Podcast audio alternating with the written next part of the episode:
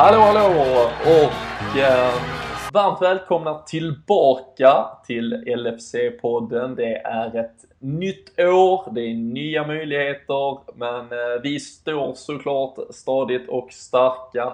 Har eh, kommit gott in i det nya året och är eh, förväntansfulla såklart eh, på vad eh, Liverpool ska bjuda oss på denna säsongen eller denna, detta säsongslut som, eh, som 2017 då innebär. Och nej men år som helhet som såklart har massa spännande att bjuda på. Och vi fortsätter vanan trogen att producera detta tillsammans med den svenska supporterklubben som ni eh, dagligen finner på lfc.nu. Ni har eh, resultatrapportering, ni har aktuell tabell, ni har nyheter, ni har det senaste nytt som händer, ni har silly season snack så här i januari-tider och eh, ja, undertecknad dyker upp med en krönika dessutom då och då. Men vi har idag ett eh, härligt eh, nyårsstartfält med oss i gänget här. Eh,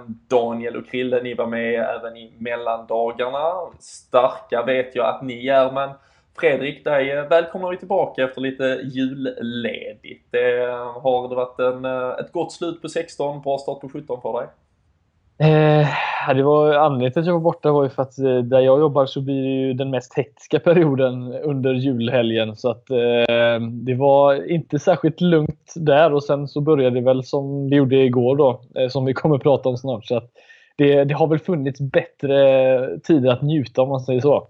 Ja, hur uh, vi pratar... Men nu njuter jag, det ska vi säga. Ja, men det är skönt. Vi, vi, vi andra pratar ju mycket där kring mellandagarna om uh, hur man skulle kunna se den där Manchester City-matchen som var planerad sådär idiotiskt till nyårskvällen. Hur, eh, hur eh, såg din kväll ut? Kunde du få med dig 90 minuter fotboll eh, direkt eller har du fått plocka upp det i efterhand?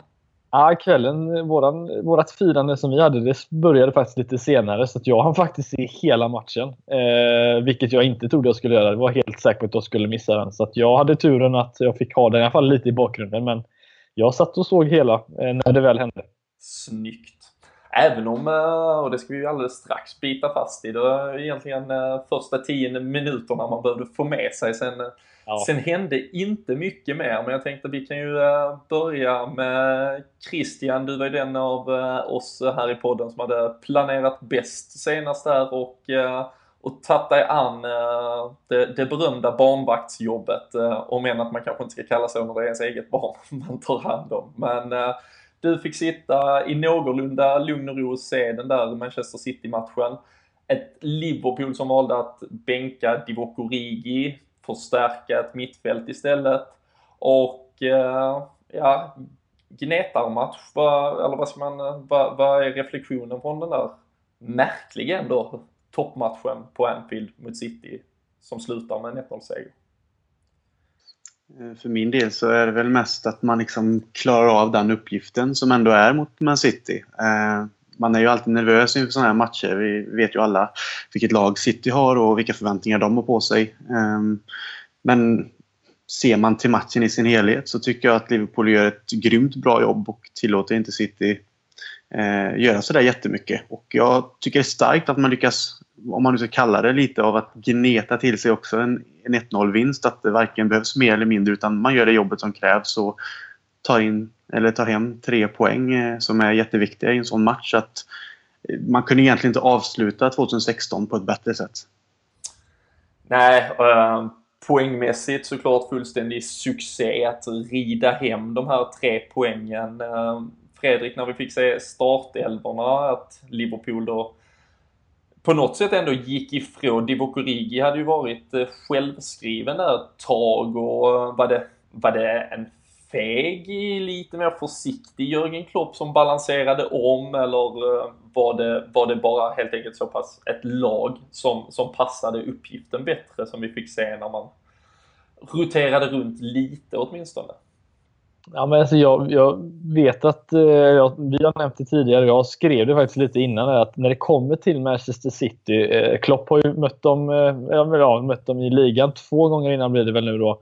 Eh, och en i, i kuppspel. Men, eh, och båda ligamatcherna var vi ju helt överlägsna. Och kollar man sett till vad det var för spelare som ställde upp då, då var det ju inte Eh, ja, Rigi startade väl en av dem visserligen, men just att ha Lalana som springer mycket, du har en Eh, Firmino som springer mycket och en Mané. Jag tror att det var egentligen det bästa sättet att pressa ett Manchester City. Eh, och, så jag var inte alls förvånad över att se eh, den laguppställningen. Jag var nästan, ja, jag var snarare glad att se den typen med tanke på att jag visste vad det skulle erbjuda och vad som skulle hända. Så jag, jag hade absolut inga problem med det, sett till att vi också nu går in i en hektisk period och då kan det vara skönt att spela lite blandad, eh, blandade startelvor i alla fall.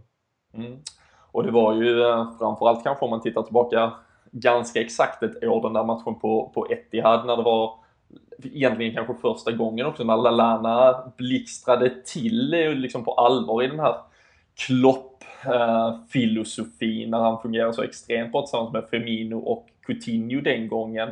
Nu är han återigen den eh, så väldigt bidragande eh, här på nyårsafton med assisten till målet. Men eh, vi, vi har berört det förr, men hur viktig idag är liksom Adam Lallana och, och återigen om vi tittar specifikt på City-matchen, vad är det han bidrar med i, i Liverpool idag?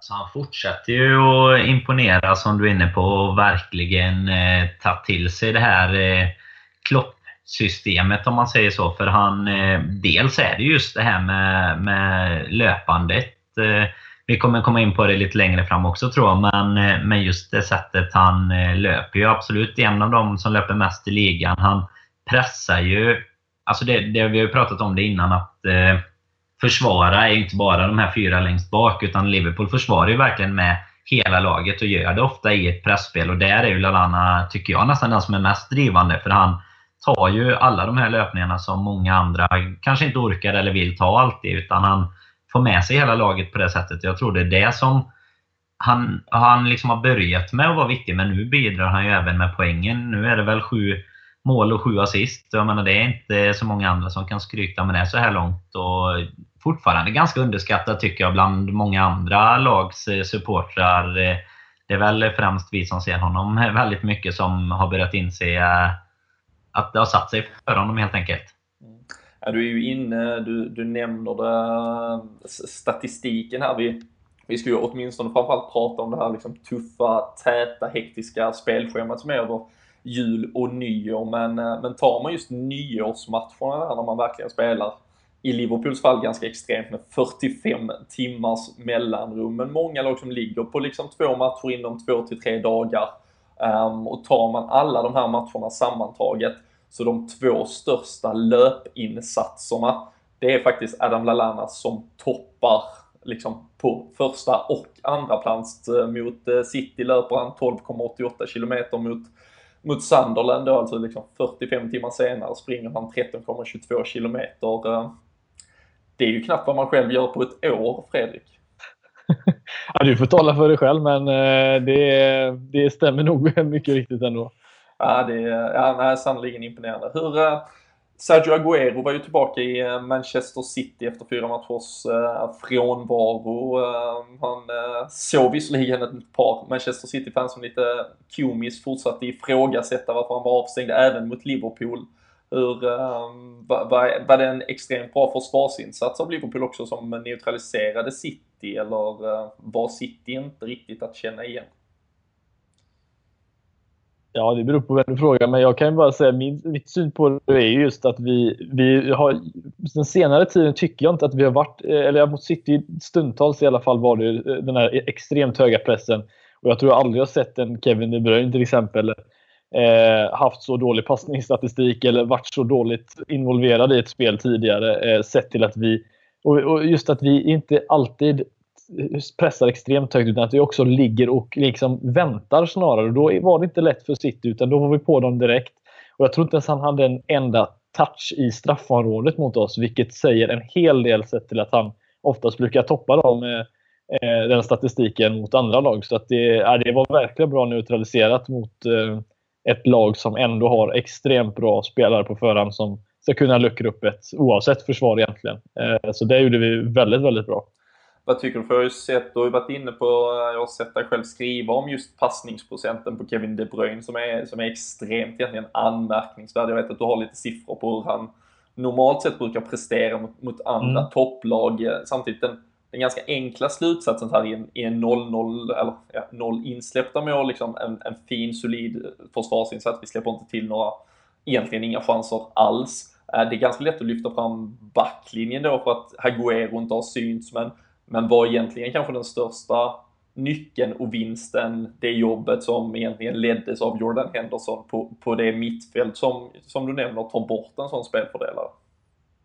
Ja, alltså det att, att, du kan ju inte ta bort, alltid ta bort 11 spelare utan du får tänka vem är den bästa spelaren, vem är det som är den mest kreativa? Silva har ju alltid tidigare varit den spelaren och även han eh, hade väl bara ett läge där som var rätt farligt men annars neutraliserade vi honom helt och hållet på samma sätt. Han kunde inte eh, sticka in bollarna som man brukar göra mellan ytterback och mittback utan eh, he helt borta. Eh, och tar man då bort en De Bruyne dessutom så då har City visst bra spelare, men det är ju de som står för eh, liksom allt fram till Agüero. Och utan dem så, och ja, får man bort dem så har man gjort ett riktigt bra jobb och det gjorde vi verkligen den här matchen måste jag säga.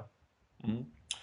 Ehm, vi, vi, vi, det kommer kanske bli mer aktuellt när man egentligen dyker ner i Sunderland-matchen, men uh, Christian eh, Jordan Henderson som, som från och till uh, upp, av någon anledning alltid är liksom också uh, fog för uh, diskussion känns det som. är det dags att vi ändå lämnar ett år som 2016 var och konstaterar att han numera är på en extrem hög Premier League-nivå? Ja, absolut. Eh, tycker man inte det så vet jag inte riktigt om man, vilka matcher man i så fall ser på om jag ska vara ärlig. Men jag såg en diskussion som min vän Steve i Liverpool hade med någon av sina vänner på, på Facebook också. Då en scouser och Liverpool-fan också för den delen. Men den här personen tyckte att Henderson höll Championship level Eh, i, sina kommentarer. Så det fick mig verkligen höja på ögonbrynen. För de diskuterar verkligen det här eh, att ja, Steve hade väl kommenterat att nu kan väl ingen tveka om att liksom Hendersons eh, hans, hans vikt för laget och hur viktig han är liksom i, i, som navet på mittfältet där. Eh, men det var fortfar fortfarande då till och med Local som kom tillbaka och tyckte att han inte är tillräckligt bra och många skriver här att han passar mycket i sidled och bakåt. Men det är väl som vi har diskuterat innan och jag vet att Daniel har varit inne på det att han, han, han driver ju rytmen och håller igång Eh, spelet genom att slå en sidledspassning också. Han liksom styr tempot där och får det då motståndarna att röra på sig genom en sådan passning och även om han får tillbaka bollen eh, direkt sen igen eller den går vidare så är ju det att vi får en rörelse i, i själva spelet. Och, ja, huvudsaken är att behålla bollen och man ser ju nu som vi kommer diskutera då när vi pratar Sunderland hur, hur viktig han är för att ligga i där mellan eh, eh backlinjen och mittfältet och styra spelet. Plus att han även har lungorna till att göra ett, likvärdigt jobb som Lallana gör både i pressspel och i liksom att jaga motståndare och boll. Så att, eh, det är väl dags att släppa den nu och, och verkligen, som du säger, eh, att förstå att han är en etablerad Premier League-spelare som faktiskt håller en väldigt, väldigt hög nivå och är oerhört viktig för vårt lag eh, på det sätt som Klopp vill att vi spelar. Mm. Ja, och jag tycker det blir, alltså att han har liksom, vi ser passningsstatistik egentligen kontinuerligt som liksom vittnar om att han oavsett hur mycket man då debatterar om de slås i, i rätt lägen eller slås fram, bak eller i sidled så, så, så, så, som ni nämner så har han ju liksom den här förmågan att ändå hålla igång bollen men framförallt också det här hur han styr vårt pressspel många gånger liksom. Alltså mana fram både, både sättet han själv liksom driver det på men också är egentligen liksom ögonen för, eh, för spelarna framför sig eh, och, och liksom sätter igen liksom den här som hela tiden klickar på knappen när det är dags att sätta fart. Och det, det tyckte jag man vägde jäkligt bra i den där Manchester City-matchen. Vi har sett det flera gånger förr och, och De Bruyne är inte den, den första på, av, av väldigt många spelare, talangfulla spelare som vi faktiskt neutraliserar. Så uh, nej, extremt uh, imponerande mm, match och det, generellt. Jag, och jag vill bara flika in det med att det känns väl att många, många kanske tar för givet och tänker att Henderson ska kanske göra mer mål och han ska bidra med mer assist, liksom var den eh, som spelar fram till mål. Men hans roll i laget är ju inte riktigt där som det kanske varit tidigare. Nu ligger han längre ner i banan och, och styr spelet mer. Vi har, en, vi har andra spelare på andra positioner som är menade att eh, gå framåt och eh, liksom, hjälpa till med assist och mål till exempel som Lalana då. Och, det är ju en ganska eh, otacksam position i just det avseendet. Alltså just att bli en så här fansfavorit eh, när du, som du är inne på Krille, med inte kanske bidrar med mål och assist på samma sätt. Men så ser man istället i matcher som den vi kommer till här sen, hur, hur viktigt det jobbet egentligen är. Och som vi var inne på mot City, där man verkligen tar bort en av deras starkaste spelare istället. Och egentligen absolut inga liknelser i övrigt, men, men det känns ju som att Liverpool-fans också hade en spelare som Mascherano, som aldrig egentligen kanske fick det där sista erkännandet ens på Anfield, men som sen går vidare till ett lag. Nu har han visserligen omskolats med tiden också, men går vidare och liksom ändå är bara den här bollhämtaren, sätter, sätter, håller igång det hela tiden. Um, sen är en helt annorlunda spelare på, på många punkter, men uh, ja, vi har väl en tendens att kanske inte uppskatta viss typ av uh, spelare alltid. Uh, Fredrik, en sista spelare vi ändå fått upp från eh, City-matchen, eh, Gini Wijnaldum. Ehm, vi har pratat förr här i den här podden om att vi vill se honom komma i box. Oss som såg honom mycket i Newcastle ehm, vet ju att exakt det här målet har han i ryggmärgen egentligen. Patenterad löpning, duktig huvudspelare. Extremt skönt att det också gav resultat känns det som. Ja, alltså det är ju ett... Eh, du kan ju bryta ner det alltså hela vägen från egentligen att Yahya Touré slår en... De har ju egentligen en frispark som, eh, som de vunnit. Han slår bort en passning och vi vänder om där och då är han verkligen med. Men det som man, när man bryter ner i den sista tredjedelen där, det är ju hur han inte jag ska säga, alltså, ruschar in i boxen för att hamna på första stolpen och så får han passningen och så är anfallet över. Utan han ligger och väntar utanför och det är just det den här intelligensen som man har som eh, inte är lika typisk. Alltså man ser inte på samma sätt som en dribbling från Coutinho eller en eh, superöverstegfint från Mané. Utan den här grejen är ju, det är sånt som är fotbollsporr i mina ögon. Alltså när du visar en intelligens som inte många andra visar. Och sättet han eh, spelar den här matchen och kommer just in i det anfallet, det är eh, eh, ja, jag, jag, blir så glad när jag ser sånt. Och jag är glad att han får göra mål också för att jag tror att han han har väl som mål, tror jag han har sagt, att han vill göra någonstans här mellan 8 till 10 Premier League-mål. Och, eh, han har haft mycket chanser under säsongen. och Han har sumpat lägen, men eh, någon gång framöver kommer han ju börja eh, göra mer mål och då eh, kommer vi få se en ännu bättre spelare i honom, skulle jag säga. Absolut. Och eh, segern mot City eh, innebar ju att vi eh, där och då tog ett litet eh, rejälare kliv då eh, upp och eh, la oss ett par pinnhål före men eh, som vi vet sen då två tappade poäng här mot eh, Sunderland medan, medan City återigen, det är extremt tuff eh, tabellposition. Det är flera lag som presterar extremt bra. Man ska ju samtidigt komma ihåg att egentligen inget lag faktiskt tyvärr på när eh, Manchester United än så länge har gått egentligen blankt genom det här tuffa ny jul och nyårsschemat som, som finns. Vi har ett Arsenal som har tappat poäng, vi har ett City som uppenbarligen tappar poäng mot oss. Vi har Tottenham och Chelsea som ska mötas imorgon onsdag och eh, där och då kommer ju någon av dem uppenbarligen också att, att tappa poäng. Eh, jag tycker samtidigt det är ganska intressant att titta tillbaka på det här då första halvåret av säsongen och konstatera att Liverpool faktiskt är det lag, om man samman eh, plockar de här sex lagen, gör en liten inbördes tabell, så är vi faktiskt det laget som, som leder där. Vi har 11 inspelade po poäng mot våra konkurrenter, tre vinster, två oavgjorda. Vi har tidigare pratat om att det har varit egentligen fler faktiskt bortamatcher. har varit i London mot både Tottenham, Arsenal och Chelsea. Men eh, sen kom ju tyvärr eh, bak smällan. Eh, Krille, jag vet hur eh, irriterad du blir på att det på något sätt, vi går in i ett nytt år, blankt papper och så blev det lite liksom eh, story of our life. En fantastisk nyårskaramell och så var man nere på jorden igen mot Sunderland. Som sagt, inte ens två dygn senare. Nej, det är lite det här som någonstans, i alla fall jag personligen, har klarat av att hantera när det väl hänt förut. Det här med att man, någonstans ändå är med vid den här tidpunkten på säsongen och fightas där uppe. Och vare sig det handlar om titel eller topp fyra, liksom, att man ändå är med. Liksom. Och eh, ja, nu rann det väl över lite eftersom att man känner att ah, man, man får hela tiden den här känslan av att så fort vi har chansen att verkligen haka på och ta vara på möjligheten. Särskilt nu när då Chelsea spelar borta mot Tottenham imorgon. Eh, och kan liksom verkligen tappa poäng där så, så lyckas inte vi. Och det är som du säger precis story of our lives när det kommer till Liverpool. Att vi gör, vi gör det om och om igen. Vi verkar aldrig riktigt klara av den uppgiften när det väl krävs. Eh, jag vet att jag diskuterar med andra med. Och till exempel en sån här match känns som att Chelsea hade gått och vunnit med 1-0. Eh, just i den formen som de är och att de någonstans gör jobbet. De liksom... Och det gjorde de också.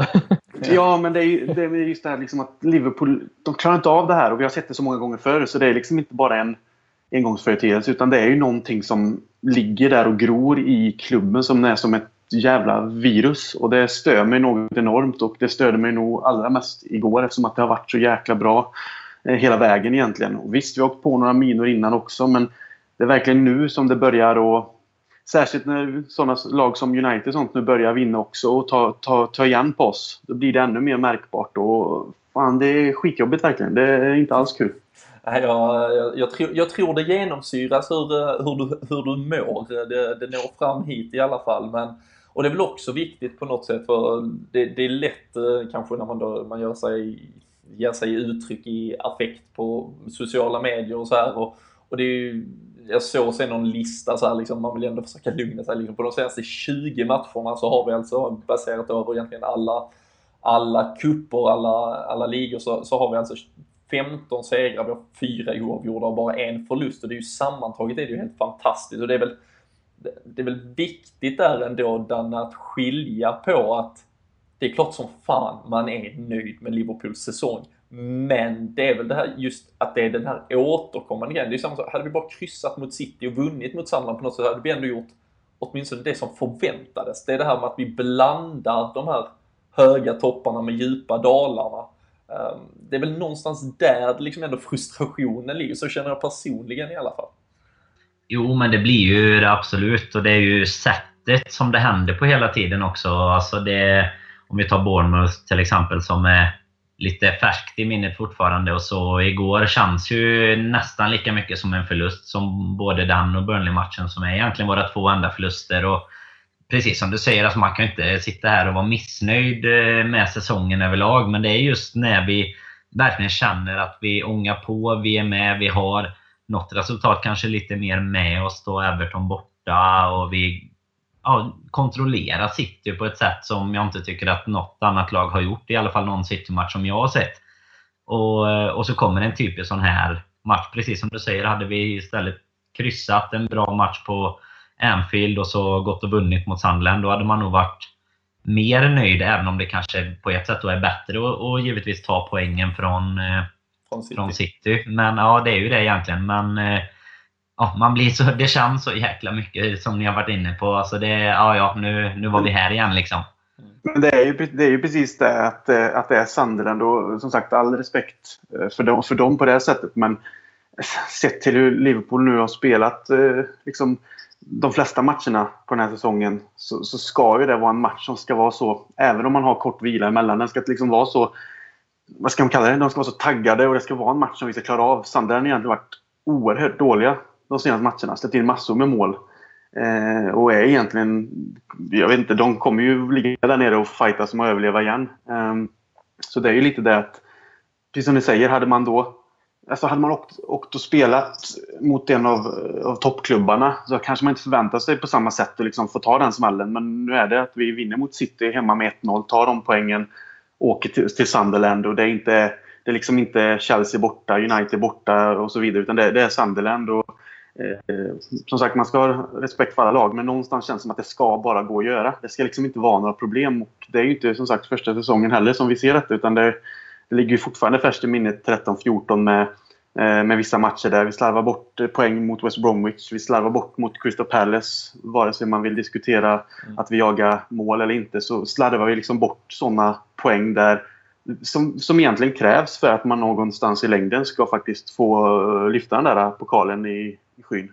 Och vi ska ju säga att det var ju noterat, det var istället ett B-lag vi ställdes mot. Alltså ett Sunderland B-lag som hade massvis av skador och avstängningar allt möjligt egentligen. Och det blir ju det här som jag såg någon bild eh, tidigare idag, alltså den här Robin Hood-grejen som var relaterat till Klopp. Liksom att han tar från poäng från de dyra, stora klubbarna och så ger han väg dem sen då till de små. Det, den mentaliteten har inte liksom bara varit här utan det, som säger, det har hållit på så länge och det är ju inte hållbart om du ska gå ut i Champions League och göra samma sak. Att slå Barca på hemmaplan, sen ska du förlora mot Ludogorets. Alltså, det är inget det, det är ju plus minus noll. Du går inte framåt på det sättet. Och vi hoppas, jag hoppas verkligen att Klopp kan få ordning på detta nu. För att det, det, det vi kommer inte kunna eh, vinna alla matcher. Det, så blir det ju. Men vi kommer heller inte kunna ha råd att tappa sådana här eh, matcher heller. Det, Nej, och det är ju fortfarande ma majoriteten av alla matcher spelas ju trots allt mot, på pappret, sämre lag. Om man säger så. Alltså vi får ja. ändå räkna oss till ett av de här stora. Och, och den där vikten av att Alltså om man tittar på den här till exempel, om vi återgår till den där inbördes tabellen mellan då topplagen då, top 6. Så, eh, så har ju Liverpool i den lilla tabellen tagit 6 poäng mer än United till exempel. Men, men om United sen bara då som sagt spelar av Bournemouth borta medan vi förlorar, då är ju liksom tre poäng inätna där ganska snabbt. Så det, det är ju återigen för att liksom inte låta för negativt så tycker jag ändå det är viktigt att man liksom aktualiserar frågan igen för man vill verkligen inte gå in i ett, ett nytt år med en ryggsäck full med gamla problem känns det För det här har varit något så signifikativt. Vi pratar 13-14, vi pratar ju egentligen även tillbaka till 08-09 som har varit de här två säsongerna där vi nästan utmanade, eller vi utmanade ju på allvar, men när vi nästan, nästan nådde fram till titeln och tyvärr har vi också haft en extrem otur att egentligen tittar man de senaste tio åren, de år vi faktiskt varit riktigt bra, så har ju konkurrenterna också varit extremt jävla bra. Um, Chelsea, det är ju egentligen helt sjukt, men de kan alltså om de tar en poäng det räcker med en poäng mot Tottenham så kommer de imorgon på 20 matcher upp på samma poäng som de tog på hela förra säsongen. Det, det säger såklart jäkligt mycket om deras förra säsong men också hur, hur bra de plötsligt är. Och eh, våra 44 poäng som vi har nu hade också varit egentligen en tabell, vi hade varit tabelletta med två poängs marginal för ett år sedan på samma poäng. Så, så det är ju liksom, det, det, det är någon, ändå någon, för min del känner jag liksom någon sammanvägning av allt det här. Att liksom det känns som att det är story of our life, att vi tappar poäng plötsligt mot ett sämre lag, vi vinner mot ett bra, plötsligt så vinner alla våra konkurrenter ändå. Och eh, fan, man, man vill ju såklart detta så gärna. Vi, vi har samtidigt, nu har vi nästan 14 dagar till nästa Premier League-match, det är United borta den gången. Det där är ju en så viktig match så att ja, jag vet inte om man kommer vara människa nog till att spela in en podd ens uh, ett par dagar innan. Men, ja, den, där... den blir ju än så viktigare också, förlåt jag avbryter, men den blir än så viktigare nu också eftersom att vi då inte lyckas vinna mot Sunderland. För man förväntar sig inte åka till, till eh, Manchester United och vinna på bortaplan. Alltså det gör man ju inte. Sån, en sån match som det är, det spelar oftast kanske form inte så stor roll utan det handlar om om stunden, fighten liksom, oftast i alla fall. Och då blir ju de här, det här poängtappet mot Sanderen blir ju så mycket mer mm, påtagligt om man nu åker och förlorar mot United. Helt plötsligt så är ju de och nosar oss i baken liksom. Och vi har tappat egentligen det där fina försprånget som vi hade. Plus att de andra lagen, Arsenal också går bra, Tottenham går bra. Så att från, från att ha legat väldigt bra till så kan det på bara fåtal matcher göra att man hamnar liksom under topp 4 också och får väldigt svårt för att kämpa de platserna. Och det är därför de här matcherna mot Sunderland blir så fruktansvärt frustrerande, i alla fall för mig personligen. Mm. Äh, så är det ju. Som du säger, vi, vi kommer att gå in till det där mötet på Old Trafford med fem poängs eh, skillnad eh, i tabellen och kan ju helt enkelt vara antingen två eller åtta eh, marginal därefter. Så nej, vi behöver nog inte understryka hur viktig den matchen är. Men det, det är ju händelser och vi går i förväg här. Men Danne, om vi går tillbaka till Sunderland-matchen, Stadium of Light igår, så såg vi då ett Liverpool som tvingades till en del rotation. Vi hade Jordan Henderson som fick kliva ut mot Manchester City. Småskadad, har satt sikte på att åtminstone vara tillbaka till just den där nämnda Manchester United-matchen. Men eh, Daniel Sturridge placerades i startelvan, Emre Can fick på något sätt axla rollen som något nav på mittfältet och hur, hur kände du kring det? För det kändes som att Liverpool tappade en dimension i, i flera faser egentligen av sitt spel där. Det gjorde det verkligen och jag tycker väl själv att Eh, nu har, kommer jag nog inte ihåg alla matcher på rak men det är nog en av hans sämsta insatser som jag kan komma ihåg. Jag tyckte att eh, han hade det riktigt tufft eh, igår. Sen tycker jag inte att laget kom igång riktigt heller. Och jag var lite förvånad faktiskt att inte Origi, i och med att han fick vila. Nu fick han ju komma in lite då mot eh, City där, men jag trodde faktiskt att han skulle startat igår eh, mot Sunderland. Men eh, sen var det väl Sturridge eh, fick ju en, eh, en balja. Sen var det också en, eh, en skada. Det återkommer vi väl också till. Det höll, höll ett kort tag i alla fall. Men eh, nej, det är verkligen det här att, som vi pratade om innan då med, kring Jordan Henderson, att det understryker verkligen hur viktigt det är att man har en spelare som kan axla den rollen. För alltså ett tag såg det ut som Sunderland var Manchester City i toppform istället och liksom hade spelövertag mot oss en stund i, i första halvlek och nästan eh, tryckte på efter att vi i alla fall hade startat någorlunda bra. Då. Men eh, skrämmande på det sättet att det gör så mycket med egentligen en, en spelare som försvinner. Det kändes framförallt det jag tyckte man upplevde och det som tyvärr liksom blev att vi gick i Sunderland, det var ju att Emre Can inte egentligen erbjöd sig som det där enkla passningsalternativet. Han var inte i lika mycket rörelse som Jordan Henderson. Han hämtade inte lika boll. Han var inte lika sugen på att sen liksom rulla igång den. Återigen, om än bara att man rullar den väldigt enkelt. Men han höll liksom inte det där bolltempot och, och var inte tillräckligt synlig. Så det kändes som att Sunderland kunde liksom ställa upp sig ganska enkelt. Man kunde ganska lätt faktiskt skärma av oss och så blev det Ragnar Klavan och eh, DN Lovren som egentligen fick försöka stå för något konstruktivt från, från en mittbacksposition och där när det började lyftas lite långt, när det liksom började bli liksom chanspassningar så, så var det ju väldigt, väldigt lätt för, för Sunderland att, att försvara sig mot oss också, Fredrik. Ja, nej, de, eh, jag vet inte om de har gjort sin läxa eller om det faktiskt var så att det var... Eh, de kände av, vad var Liverpool i detta fallet, att det var lite krampaktigt. Det var, de kände inte att de hade samma energi som de kanske gick in eh, i matchen mot City. Och det är väl förståeligt så sett, men eh, alltså 15 skott på mål. Inte, alltså inte, inte ah, bara avslutan på mål. Och man gör två mål. Alltså det är, jag tror något rekord dessutom på hur, eh, under säsongen, alltså hur många skott på mål man får. Så att vi hade ju lägena. Men det var ju, vi släppte ju även till eh, extremt mycket och jag satt... Eh, jag tror nog jag var mer nervös igår än vad jag var mot City om jag ska vara helt ärlig. För att mm. Jag känner ofta så mot mindre lagen att vi får inte, vi får inte göra det här. Alltså, vi kan inte förlora mot ett sånt här lag.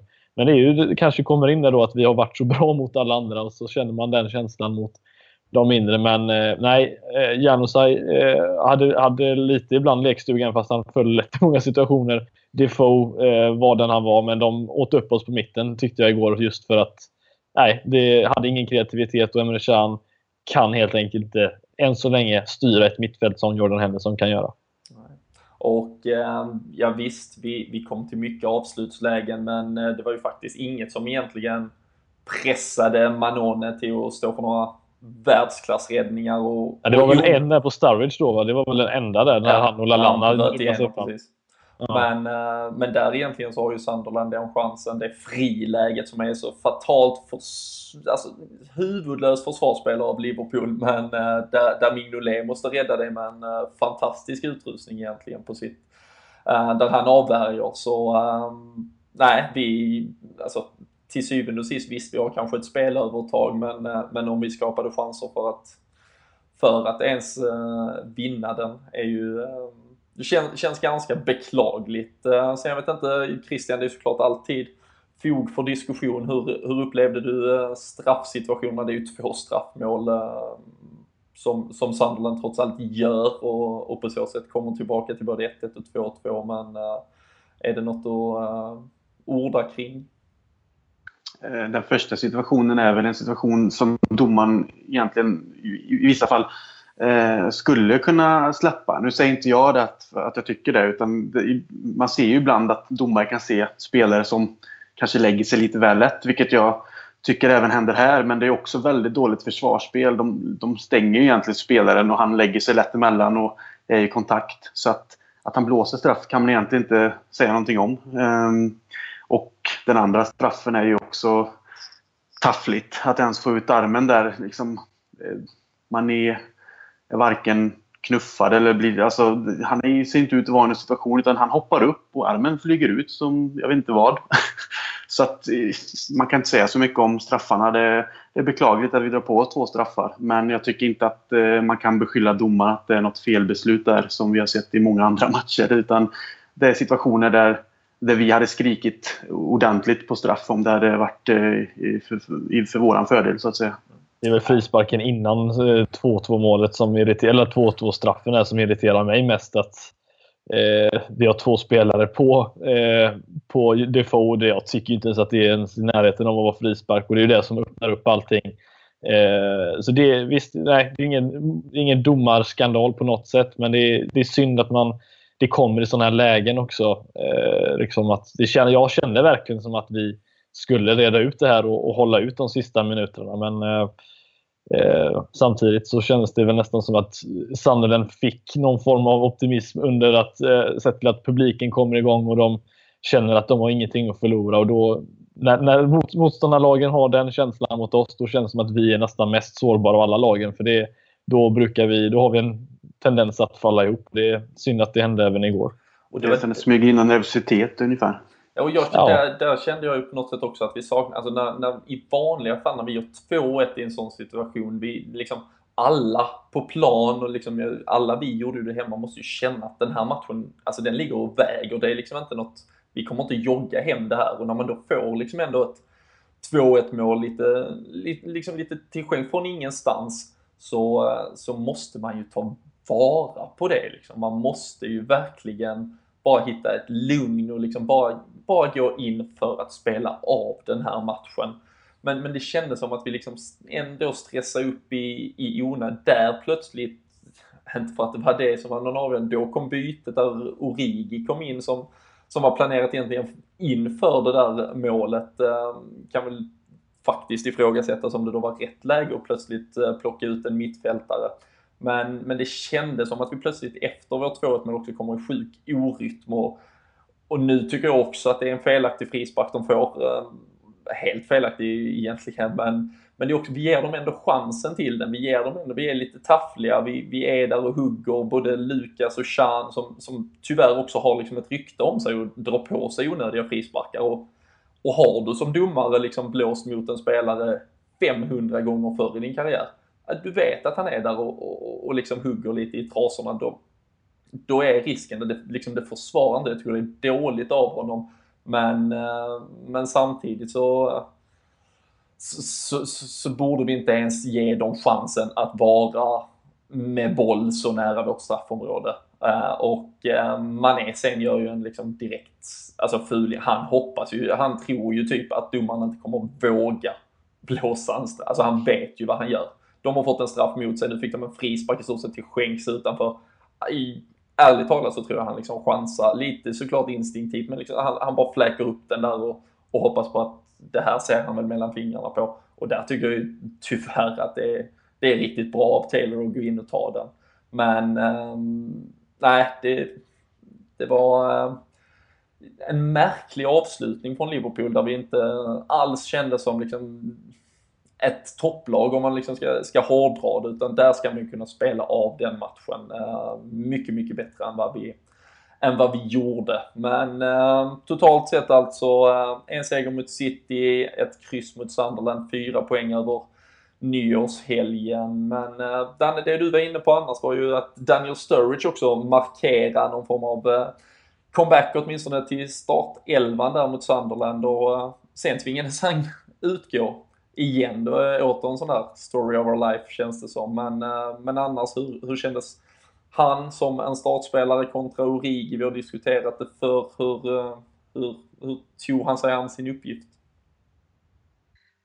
Alltså det tycker jag väl var på lite liknande sätt som, som vi har sagt tidigare. Jag tycker det, vi får två helt olika spel med dem eh, på banan och, och helst eh, är väl drömmen, eller drömmen ska jag inte säga, det var väldigt taskigt mot dem, men jag vill väl egentligen helst se det vi hade i, i början av säsongen när Coutinho kommer tillbaka, men nu försvinner ju Mané istället i en månad här. och ja, det, vi, vi kommer väl eh, få se lite vad beroende på vad utfallen, eller utfallet blir på Starwich här. Men nu lär det väl kanske bli Origi då, beroende på hur allvarligt det är. Men det är ju eh, bara sorgligt i det hela tycker jag. För alltså, jag tycker ju extremt synd om honom eh, också givetvis. För eh, alltså, det, han dras ju verkligen med det här oavsett om det är allvarligt eller inte så behöver han ändå avbryta matchen. Och, ja, jag tycker väl inte att han rosade mycket mer än så, men det var inte bara hans fel egentligen. Det var väl hela laget i sig som hade det tufft, som vi har sagt, att komma upp i någon, någon vidare nivå.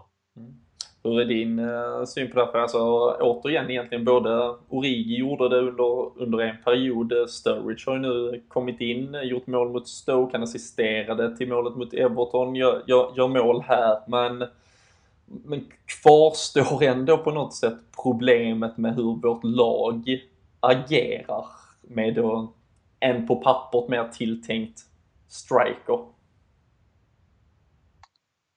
Ja, alltså det jag tycker det är så svårt för att jag tycker att Sturridge passar in rätt bra när du har den, så som det såg ut igår, alltså när det kommer till att vi har mycket boll utanför straffområdet. Han, han har ju, kan, kan ju ibland få till ordentliga avslut utifrån straffområdet och är, är ju kvick med fötterna när det kommer till att eh, dribbla sig förbi inne i straffområdet. Men jag tycker ju att det känns som att det, det, det är precis som att pressa där en spelare inte liksom är med i kollektivet och att det, det, då är det ingen idé ens att göra något överhuvudtaget. Och lite den känslan får jag ibland med Sturridge av att det, det är inte riktigt där. Eh, och tycker att han egentligen joggar på, på, när han ska löp, ja, när han bör ta en ordentlig löpning eller som någon annan hade gjort av dem där framme så känns det som att han joggar istället. Jag vet inte om det är för att han är rädd för att han ska dra en baksida eller han har inte kvar steget. Jag vet inte vad problemet är men eh, det känns bara som två helt olika Liverpool när han är med. Eh, och tyckte det såg mycket bättre ut med Origi och jag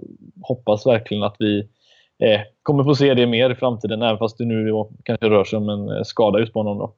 Mm. Ja, jag, jag, jag, är väl eh, öppet ärlig med att jag hoppas att vi eh, inte spelar med varken Origi eller Sturridge utan tittar mer till någon någon lösning alla Manchester City. Nu, nu kommer ju Mané försvinna ut på med Afrikanska mästerskapet. Han äh, lämnar ju i idag. Men äh, förhoppningsvis, äh, återigen då med sikte på den där Manchester United-matchen, så har vi ju Philippe Coutinho äh, redo tills dess. Även Jordan Henderson så är de första egentligen beskeden i alla fall ju att han, att han är tillbaka där och um, då skulle man ju kunna formera eh, Emre Can och Wijnaldum, eh, uh, Lalana framför en Jordan Henderson och, och Coutinho Firmino då. Att, lite likt det där laget vi såg mot Manchester City, men äh, det lär vi få återkomma till. Eh, jag tänkte innan vi lämnar den här nyårshelgen, jag tänkte ändå Christian, hur är känslan så här när, man, när vi lämnar den mest intensiva spelperioden? Eh, visserligen har vi ganska mycket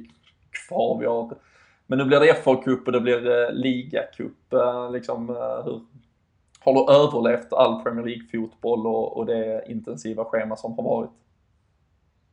Ja, absolut. Och i slutändan, som du sa innan, så är det ju ändå fyra poäng. Så någonstans får man väl långt inne gräva efter en viss nöjdhet över det. Det kunde varit, eh, varit en poäng istället. Det vet man ju aldrig när man möter lag som City, hur det kan gå. Så att, eh, någonstans får man titta inom sig själv och vara nöjd och bara gå vidare. Och som du säger innan med, med den här listan på de matcherna vi har spelat och hur, det, hur den såg ut.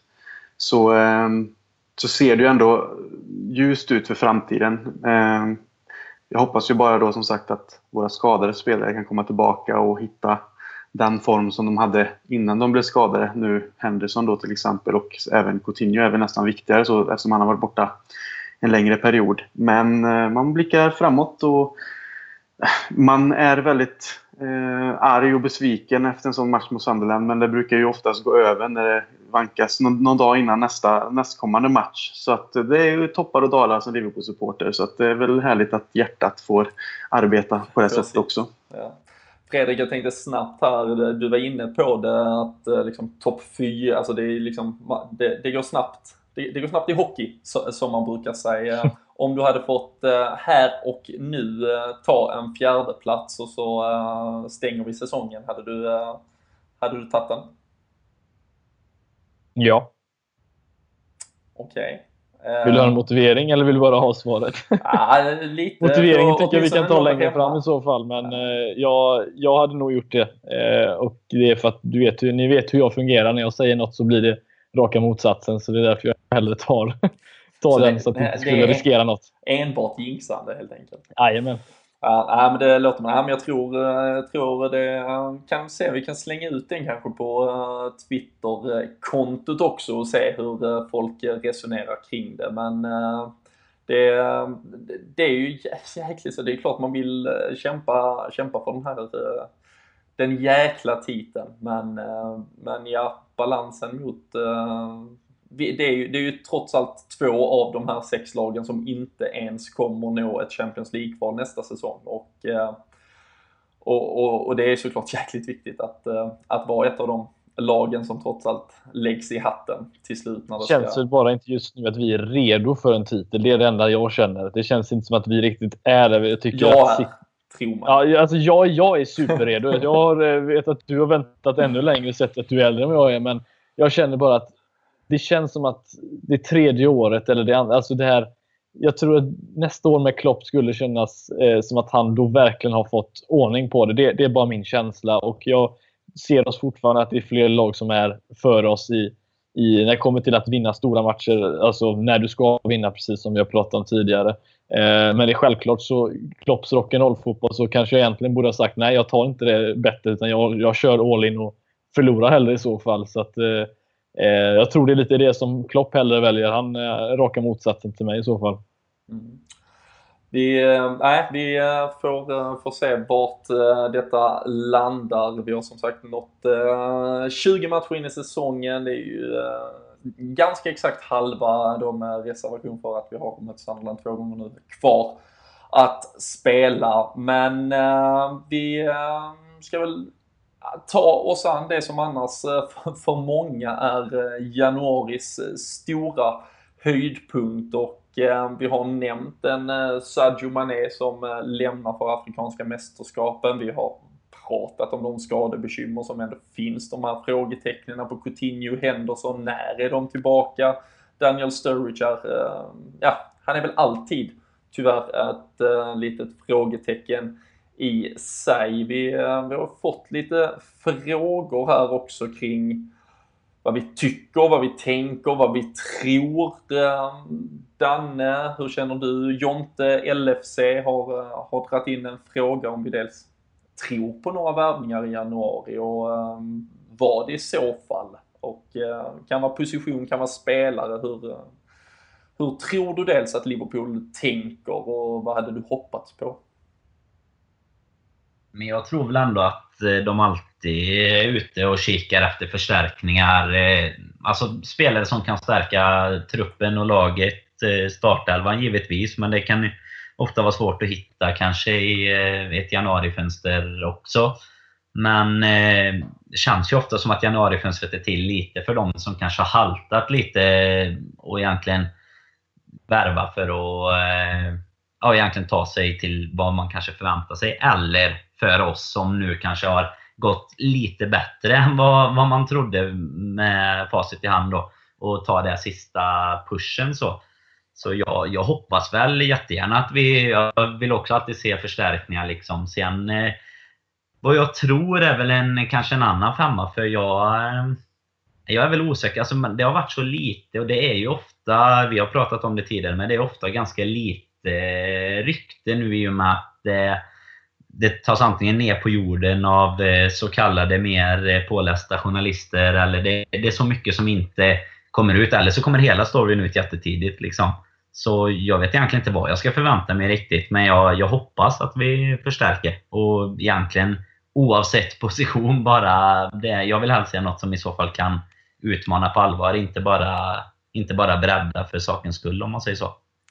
Fredrik, ehm, en av, en av spelarna som, eh, som har nämnts, eh, det är ju såklart mycket sammankopplas ju med att Sadio Mané som sagt lämnar på Afrikanska mästerskapen. Vi, vi har våra skadebekymmer. Men eh, också någonting som Boda frågar om på Twitter just kring hur vi ska klara oss utan det här. Och, men Emil Forsberg, svensken i, i Leipzig, nämns ju, har ju haft en fantastisk säsong i Bundesliga och även eh, Quincy Promes, eh, holländaren som åtminstone Gini Wijnaldum gärna ser i laget. Men eh, hur känner du dig? Skulle någon av er, är det, är det dels Liverpool-nivå? Är det något som skulle gå in direkt i laget? Och, och är det där eller är det i en helt annan del av planen vi borde rikta blickarna? Alltså med, med skador om att man är borta, så om vi räknar bort Starrys då till exempel, så har vi två kort egentligen upp där som jag tycker att vi har för lite alternativ eh, för att alltså, utmana när det kommer till det. Alltså startspelare just där. Jag tycker fortfarande att vi, eh, vi borde tänka lite mer bakåt i, i banan. Det, det är vad jag hoppas på i alla fall. Men det har ju inte varit så mycket rykten om några backar, eh, ytterbackar, mittbackar eller vad det nu har varit. Så att jag vet heller inte heller vad jag ska förvänta Jag har bara liksom önskemål. Men jag tror precis som Danne säger att det är nu vi ska slå till om vi hittar någon som verkligen förstärker i så fall. Inte bara för att bredda, för det eh, det tycker jag att vi gör i sommaren i så fall. Och eh, Finns det någon ledig så absolut. Promise har jag inte sett så mycket av. Jag har nästan sett mer av Forsberg då. Eh, sett till landslag och, så, i tyska ligan. Då. Men eh, det är ju en Mané 2.0 som eh, för de som inte har sett honom spela. Nu menar jag inte att vi ska Youtube-scouta folk, men bara för att få fram vad det är för spelartyp så är det ju definitivt en sån spelare som hade passat in eh, i, eh, i Liverpool. Men eh, ja, jag tror inte han går över Mané eller Coutinho om han ska hålla sig till kanterna. Så då hoppas jag att vi kollar längre bak i banan i så fall. Mm. Hur, ehm, hur känner du kring ehm, hela eh, transferspekulationen, allt som omgärdar eh, silly season, Christian och och, och, det faktum, eller kanske en, en reflektion kring hur man, eh, hur du följde den liksom när man var på plats och följde Liverpool där kontra när man sitter med, med svensk media. Eh, är det, är det mycket skit som går igenom eh, maskineriet så här års? Ja, personligen är jag väl inte det största fanet av silly season. Jag är inte den som egentligen orkar läsa allt som skrivs och sätta mig in i i alla rykten och, och, och, spelare och så vidare. Men jag vet inte. Jag tycker att det skrivs ju väldigt mycket skit bort i England också när det kommer till eh, vilka som ska värvas hit och dit och vilka som är intresserade. Men jag tror att det även blir, blir än, ännu större, till exempel som här i Sverige då, eh, länder utanför där, liksom, som jag nämnde tidigare när vi har pratat, det kan bli liksom lite av en snöbollseffekt där ett, eh, ska man nästan kalla det, konstigt rykte drar igång och sen så blir det stort och att det ska komma någon spelare från alla möjliga håll. Men eh, jag vet inte. Just när det kommer till transfers och så, så tycker jag januari är egentligen ett... Det kan vara bra fönster på ett sätt, men jag kan tycka det är ett skitfönster också. För det känns ofta som att det kan vara lite av panikvärvningarnas tid, så att säga. Man bara tar in någon för att det känns som att man måste, om det är skador eller formen har varit dålig. Jag hoppas ju också, likt Fredrik säger, att tar vi in något så ska det vara längre bak i banan som någonstans stabiliserar upp, om det är backlinjen eller mittfält, som ger alternativ och som också då eh, faktiskt kämpar om en startplats eh, och inte bara eh, en utfyllnadsspelare. Sen är det givetvis välkommet med en offensiv kraft, men jag har svårt att se vem det skulle vara som skulle klara av att och eh, ta en plats eh, efter att Mané är tillbaka och Coutinho är skadefri till exempel om vi pratar Forsberg så även om han en duktig spelare med energi och nu har gjort det väldigt bra i, i Bundesliga så är det ju ingen garanti på att han kommer liksom göra detsamma i Premier League och i Liverpool. Um, så jag ser det som ett svårt fönster och jag ser väl inte direkt att det kanske kommer in någonting rakt av. Utan jag är lite mer sitter lugnt i båten och väntar och ser om när det dyker upp någonting konkret så får vi se vad som händer. Mm. Ja, det känns ju framförallt just nu som att eh, liksom, svensk media eh, sitter och, och flinar i sina, eh, på sina kamrar. Eh, Victor Nilsson Lindelöf kan man koppla ihop till Manchester United. Emil Forsberg kan man koppla ihop till, till Liverpool. Eh, det, det är ju onekligen de två klubbarna i Sverige som liksom skapar mest debatt, har störst genomslagskraft ut till de svenska hushållen. Så, så, så egentligen, jag känner egentligen vad gäller båda de casen att där liksom allt som svensk media gör på dem, alla små tvistar som kommer, där ska man ju vara extremt försiktig innan man liksom ens engagerar sig att lägga en tanke till det. Um, en bild på Emil Forsberg och en Liverpool-logga, det, det, det, genererar klick. Men um, jag tror vi ska avvakta väldigt uh, mycket, även om uh, jag kan tänka mig att han som spelartyp såklart dels är en, uh, en kille som Jörgen Klopp hade uppskattat och ehm, att han absolut skulle kunna vara ett breddalternativ på sikt eh, till, till en trupp som ska ut i till exempel Champions League nästa säsong. Men eh, spetskompetensen tycker jag ändå man ändå kan ställa ett, ett litet frågetecken till eh, fortfarande. Jag, jag slängde faktiskt ut, vi kan ju koppla tillbaka den, jag slängde ut frågan på Twitter igår faktiskt och då har vi fått 267 eh, röster här om man hade ehm, varit eh, liksom chefsgeneral från den där transferkassan som Liverpool ändå um, såklart uh, har i sin ägo så um, kunde man få alternativet att antingen köpa Virgil van Dijk, mittbacken från Southampton som, som har varit hett villebråd för egentligen varenda storklubb i England. Eller köpa, nämnde då Quincy Promes, eller att uh, spara pengarna och uh, då såklart lägga dem på vänt till sommaren. Jag, ska, jag tänkte dra resultatet alldeles eh, strax men snabbt bara stämma av med eh, Danne, vad hade du gjort om du fick eh, välja på ett av de tre alternativen? Då hade jag nog valt van Dijk till bak, bakre positionerna till en mittbacksposition. För jag tycker det är lite klent med... Alltså inget, jag tycker Klavan har gjort det bra, men jag har väl vidhållit det hela säsongen att jag gärna ser någon lite starkare rotationsspelare när det är som nu då att Matip har varit borta ett tag. Så det, det hade jag gjort. Fredrik, ditt val? Samma sak. Snyggt. Och eh, Christian, låter nästan som att du skulle kunna vara lite gnetig och spara pengarna. Ja, det är nog, stämmer nog. Jag gillar ju van Dijk också. Tycker väl egentligen att det är eh, mittbacksmaterial för Liverpool. Men kanske till sommaren i så fall om ingen snappar upp han nu då vill säga. Men jag håller mig nog lite lugn och så eh, använder det vi har och utvärderar i så fall läget när sommaren väl kommer. Och vad ska man kalla det, inom citationstecken, värva rätt så att säga. Eh, och det skulle som sagt kunna vara van Dijk till sommaren i så fall. Men just nu i januari har jag nog sparat pengarna och, och väntat till sommaren och hittat fler alternativ också. Mm. Ja, vi, blev ju, vi blev ju lynchade, halshuggna och uh, förda till giljotinen. Uh, om än att det nu ungefär är exakt samma sak allting. Senast vi satt och snackade eh, transfers uh, och utvärderade sommarköpen där vi liksom ändå lyfte kanske att man man redan då hade velat ha en lite, lite starkare trupp. Vi pratade ju exempelvis om lite mer spets till, till det mittfältet som, som vi då såg faktiskt tappade lite kvalitet utan Jordan Henderson. Vi pratar om eventuellt en mittback när då Mamadou Saku uppenbarligen placerades i frysboxen. Och eh, alltså, jag har ju extremt svårt för att eh, liksom så här, spara eller tänka logiskt i, i de här, eller kanske då liksom långsiktigt klokt. Men hade, hade vi fått möjligheten, om det så är att köpa van Dijk eller Promes eller båda, eller, alltså kan vi addera till vår trupp i januari när vi har det här utgångsläget, då tycker jag verkligen vi ska göra det. Um, det ska inte ta ifrån liksom den extrema prestationen och vi kan verkligen, det tåls att understryka, liksom fortsätta skapa mirakel. Den här truppen har liksom redan presterat så långt över sin förmåga som, som jag inte tror liksom någon egentligen kunde förvänta sig.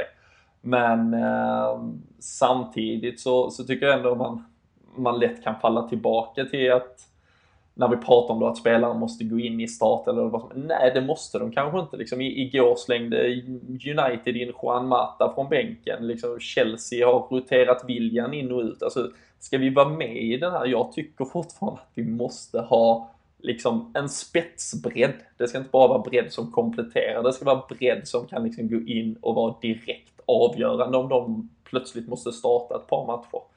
Vi har haft lyxen när truppen har varit skadefri men där ska liksom finnas i stort sett alternativ två och tre också. Och eh, jag är övertygad om att det är en satsning som eh, jag hoppas då att eh, ägarna åtminstone ser kommer behövas för framtiden och att man kan känna tilltron till att Jörgen Klopp är rätt person att liksom basa över den här skattkistan med, med, som förhoppningsvis är fylld med guldpengar. Men eh, ja, vi, vi får såklart se. Det har ju inte varit något tillräckligt seriöst egentligen rykte för att uh, grotta ner sig i det. Um, även om jag märkte i den här eh, Viasat-intervjun inför City-matchen så, så sådde ju Klopp ett litet frö att han hade haft eh, någon videochatt med någon eh, som låg i fel tidszon, ditten datten. Men eh, det kanske mm, han vill ju inte utveckla det. Det kan ju visserligen vara vad som helst såklart, men vi, vi lär väl få återkomma i ämnet om det dyker upp något mer aktuellt och eh, seriöst. Eh, de, men de finare transferna de tar en Firmino kommer ju som, det är en bomb man vill ha. Det, ja. Är det inte de som känns roligast? Då är det nästan bättre att det är helt knäpptyst i hela januari. Sen kommer det bara en bomb från ingenstans. Bam, nu har vi köpt den här spelaren. Liksom. Det är, det är ju den känslan som man vill ha. Att ingen vet, ingen kan säga någonting för att det är ingen som vet. Det är liksom bara, bara att det kommer från ingenstans. Det hade jag gärna sett. Eh, och därför är det skönt att det, det kanske är positivt att vi inte läser någonting. Det, det är vad jag hoppas i alla fall. Och det är väl egentligen ett ganska färskt eh, exempel på att inte ens liksom den den, den, tidigare så liksom initierade journalistkåren som jobbar nära Liverpool som, som, som kanske ändå känns som att de hade en helt annan insyn under den ledning som Brendan Rodgers hade och den grupp människor han hade runt sig. Det känns ju som att Klopp har täppt till där. Eh, det var ju liksom journalister som följer Liverpool egentligen liksom varenda sekund av dygnet som liksom två timmar innan matchen mot Middlesbrough påstod att Loris Karius fortfarande skulle stå och sen var det Simon Mignolet som vaktade målet. Och eh, på samma sätt vad gäller hur vi jobbar med transfers under radarn tror jag är eh, annat idag än, eh, än vad det kanske tidigare också har varit. Så eh, vi, eh, vi stänger väl inga dörrar för att något potentiellt skulle kunna hända. Men eh, händer det så, så tar jag gärna emot det i alla fall. Eh, tror det var det om eh, silly season så långt annars. Eh, Lukas Leva pratade vi lite om förra veckan och där har ju inget egentligen heller tagit någon annan fart än vart vi stod senast och eh, egentligen det enda som väntar nu här det är ju FA Cup stormatch Danne mot eh, Plymouth till helgen. Eh, hur, hur pepp är man inför den efter den här, eh, på något sätt, nästan förlusten mot Sunderland? Jag tycker jag är ändå lite pepp för den, för jag är bara jäkligt glad över att det inte är några landskamper eller något istället när, det, när man väntar. Men jag tycker väl framförallt det svåra med att tagga upp för, för den nu, det är att det är United som väntar i nästa Premier League-match. Det är liksom så så nära men ändå så långt bort på något sätt. Det är ändå eh, nästan på två veckor här och så har vi ändå två matcher inför det. Men eh, det är väl det som stör mig mer om man nu ska kalla det så. Det är, är väl jobb som ska göras tycker jag bara till att börja med i FA-cupen och sen eh, ta ett resultat med sig i, i ligacupen egentligen. Mm vi, vi, som du nämner där så har vi ju sen då eh, det här första av två semifinalmöten mot Southampton där som också kläms då in eh, innan vi ska möta Manchester United på Old Trafford i, i ligaspelet att eh, det är en semifinal samtidigt, det är ett dubbelmöte. Det är, det är svårt att prata och nästan omöjligt har vi ju lärt oss av erfarenhet att prata liksom rotation, vilka spelare mot Plymouth ska egentligen vem som helst kunna spela. vi ska kunna ställa upp ett eh, juniorlag nästan med all respekt. Men Fredrik, om vi, om vi tittar generellt och liksom klumpar ihop de här två matcherna som väntar nu innan ligaspelet är tillbaka. Vi vet hur tunn vår trupp är. Liksom kommer, kommer några, hur mycket rotation blir det tror du? Även om vi väger in den där första av två semifinaler mot Southampton? Eh, ja, eh, stora rotationer tror jag definitivt sker mot eh, Plymouth. Eh, sen så hoppas jag att vi är lite sådär taktiskt smarta och kanske då satsar Vissa kanske tycker det är tråkigt med att satsa på att hellre då eh, spara lite energi och kryssa mot Sunderland eller Southampton och sen då ta en vinst på hemmaplan möjligtvis. Det är vad jag Eh, och, och, kanske då kunna spara oss lite till, eh, till United-matchen. Men eh, jag tror allting kom, allt krut kommer nog läggas eh, på Southampton snarare än Plymouth när det kommer till att eh, eh ja, startspelare, då, eller vanliga startspelare. Så det kommer nog ske en hel del förändringar till Plymouth tror jag. Mm. Christian, hur, eh, hur minns du den här första fa Cup-omgången som alltid kommer som lite baksmälla efter liksom ett tufft härligt Premier League-schema och sen kan man få vilket, vilket eh, gäng som helst här. Eh, var det någon match som man engagerade sig kring när man bodde över på öarna? FA-cupen är ju egentligen, som du säger, den är så anrik i England. Eh, och så stor både för spelare och supportrar så att eh, den engagerar man sig i väldigt mycket jämfört med, med Liacupen då, eller Capital One Cup då. Ehm, eh, även om givetvis att det är pokal som man eh, ändå går för, särskilt då nu när vi kommer som vi gör, kommer till en semifinal mot Southampton. Men FA-cupen är, är, stor. Eh, det märkte jag av det har man ju märkt här sedan tidigare med, men under den tiden som jag bodde i England så, så märkte man av att det var väldigt eh, Eh, det, det, jag tror att många ser det som en rolig grej utifrån Premier League att kanske få spela mot mindre lag och åka till lite annorlunda eh, ställen om det är en bortamatch och allt det här. Så det, det, är någon slags känsla över det. Ehm, personligen tycker jag också om FA-cupen. Sen att man får, som du säger, möta de här mindre eh, lagen som man egentligen inte hör så mycket om om man inte följer så pass långt ner i seriesystemen så, så är det ändå kul och jag hoppas ju också att vi, att vi luftar lite ungdomar och roterar väldigt mycket. Och jag håller med Fredrik angående att man sen kan på något sätt, om man kan kalla det gneta till sig ett resultat borta mot Southampton för att sedan eh, ta sig till finalen på hemmaplan. Då. Så att, eh, stor rotation mot Plymouth och sen eh, eh vara taktiskt smarta mot Southampton för att förbereda oss inför United. Då.